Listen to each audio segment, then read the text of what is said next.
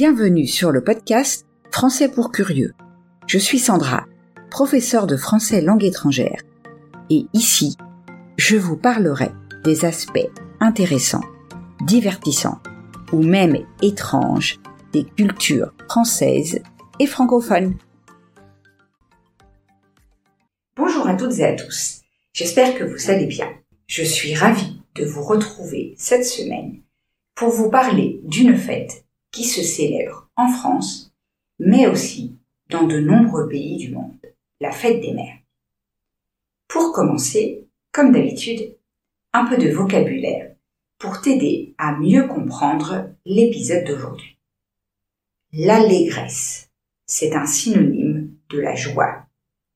Un œillet, c'est une plante ornementale et décorative aux fleurs parfumées et colorées. Un facteur déclenchant se dit de quelque chose qui fait partir un processus. Le taux de natalité, c'est le rapport du nombre de naissances vivantes de l'année à la population totale de cette même année.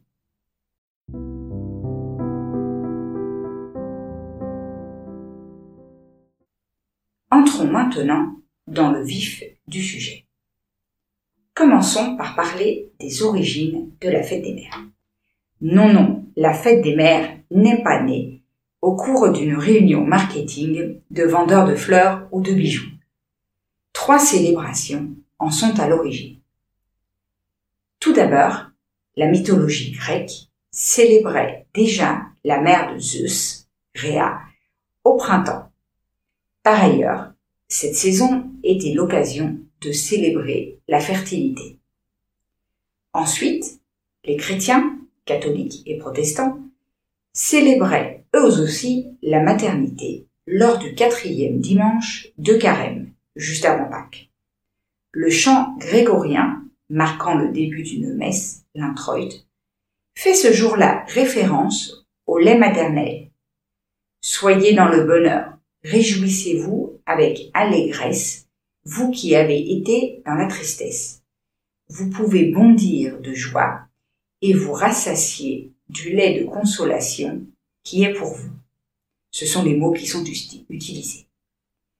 En outre, de nombreux fidèles profitaient de ce jour pour se retrouver dans l'église mère, c'est-à-dire la cathédrale ou l'église la plus importante de la région, et non dans l'église la plus proche de chez eux. Des familles entières se retrouvaient à cette occasion. Ce dimanche de la maternité est donc né d'un mélange entre le passage de l'introïde sur le lait et la visite à l'église mère.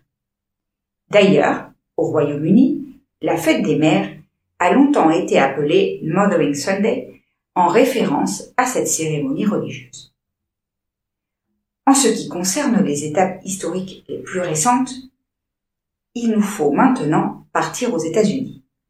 En 1870, l'activiste Julia Ward Howe, qui défendait les droits des femmes, initie la proclamation de la journée de la mère, invitant les mamans du monde entier à s'unir afin d'obtenir la paix.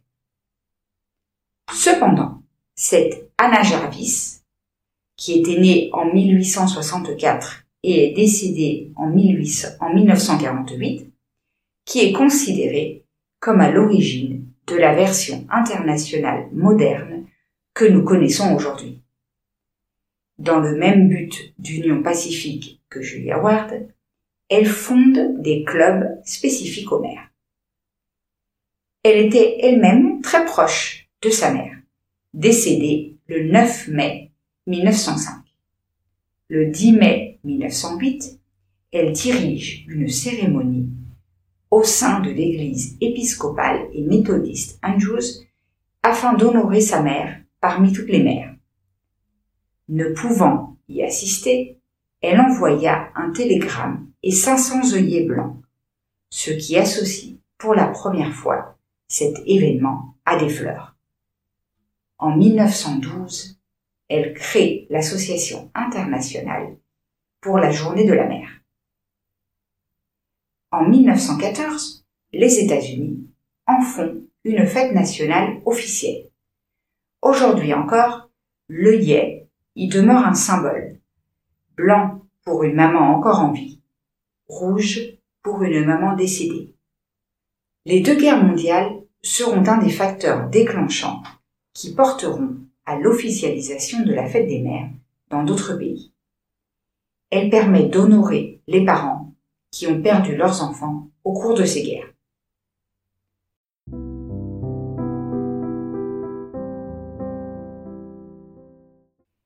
Parlons maintenant de la célébration de la fête des mères dans l'Hexagone. Tout d'abord, à quelle date la célèbre-t-on? En France, on la fête le dernier dimanche de mai. Une exception.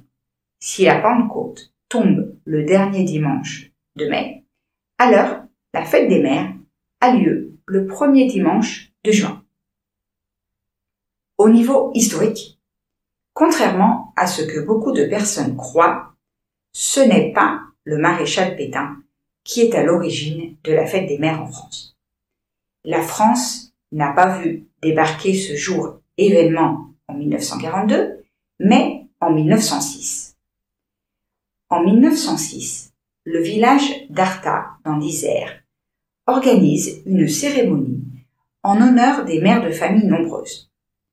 Deux mères de neuf enfants se voient décerner le prix de haut mérite maternel. Par ailleurs, le village continue aujourd'hui de revendiquer la création de la fête des mères en France. En 1918, Lyon suit le mouvement né aux États-Unis et rend hommage aux mères et épouses qui ont perdu leur fils et ou mari pendant la Première Guerre mondiale. Cette journée des mères a été officialisée par le gouvernement en 1929. Qu'en est-il à l'heure du maréchal Pétain? En 1942, le maréchal Pétain donne un ton plus solennel à l'événement, notamment dans un message à la radio. Vous seuls savez donner à tous ce goût du travail, ce sens de la discipline, de la modestie, du respect qui font les hommes saints et les peuples forts. Vous êtes les inspiratrices de notre civilisation chrétienne. Plutôt que de fêter les mamans il s'agit de tout mettre en œuvre pour relancer le taux de natalité en France. Pour rappel, la devise du régime de Vichy était travail, famille, patrie, ce qui explique cette volonté d'insister sur le rôle de la mère. Toutefois, en 1950, la politique nataliste est toujours de rigueur. La loi du 24 mai indique que la République française rend officiellement hommage chaque année aux mères françaises au cours d'une journée consacrée à la célébration de la fête des mères. Elle fixe la date au quatrième dimanche de mai, excepté, comme nous avons dit au début de cet épisode, si la Pentecôte tombe le même jour. Dans ce cas, la fête des mères a lieu le premier dimanche de juin. Le ministère de la Santé et l'UNAF Union nationale des associations familiales, sont en charge de l'organisation de la célébration. C'est la raison pour laquelle, aujourd'hui encore, on célèbre la fête des mères le dernier dimanche de mai, alors que dans la majorité des pays, dont le Canada, la Belgique, l'Allemagne, le Brésil, l'Australie ou encore les États-Unis, la fête des mères a lieu le deuxième dimanche de mai.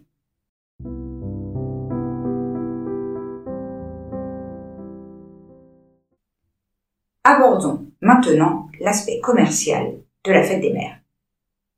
Rapidement, la fête des mères est vue par les commerçants comme une opportunité à ne pas manquer. D'ailleurs, déjà en son temps, Anna Jarvis, considérée comme l'instigatrice de la version moderne, a critiqué la tournure commerciale qu'avait pris la fête qu'elle avait lancée aux États-Unis. Tant et si bien qu'elle a tout tenté pour faire annuler ce jour national sans y parvenir. Une carte pré-remplie ne signifie rien, expliquait-elle, sinon que vous êtes trop feignant pour écrire un mot à la femme qui a fait plus pour vous que quiconque au monde. Quant aux bonbons, vous offrez la boîte à votre mère, puis vous en mangez la majorité. Un bien beau geste. Pour la petite histoire, Anna Jarvis n'a pas pu continuer la lutte pour dénationaliser la fête des mères car elle fut envoyée dans un sanatorium.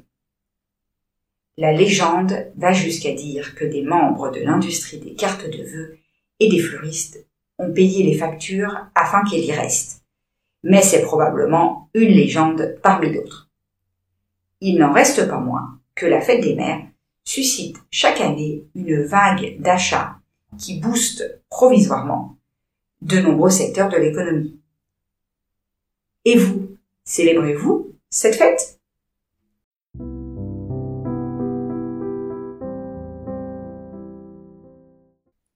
Et voilà, nous arrivons au terme de l'épisode d'aujourd'hui. Merci d'avoir écouté ce podcast jusqu'au bout. J'espère que tu as aimé ce que tu as entendu. Si c'est le cas, je t'invite à laisser un message ou 5 étoiles sur ta plateforme d'écoute préférée et à partager l'épisode autour de toi. Rappelle-toi que si tu veux continuer à améliorer ton français, tu peux trouver la transcription sur mon site. Je te laisse le lien dans la description. On se retrouve la semaine prochaine pour parler du musée du Louvre et de son histoire.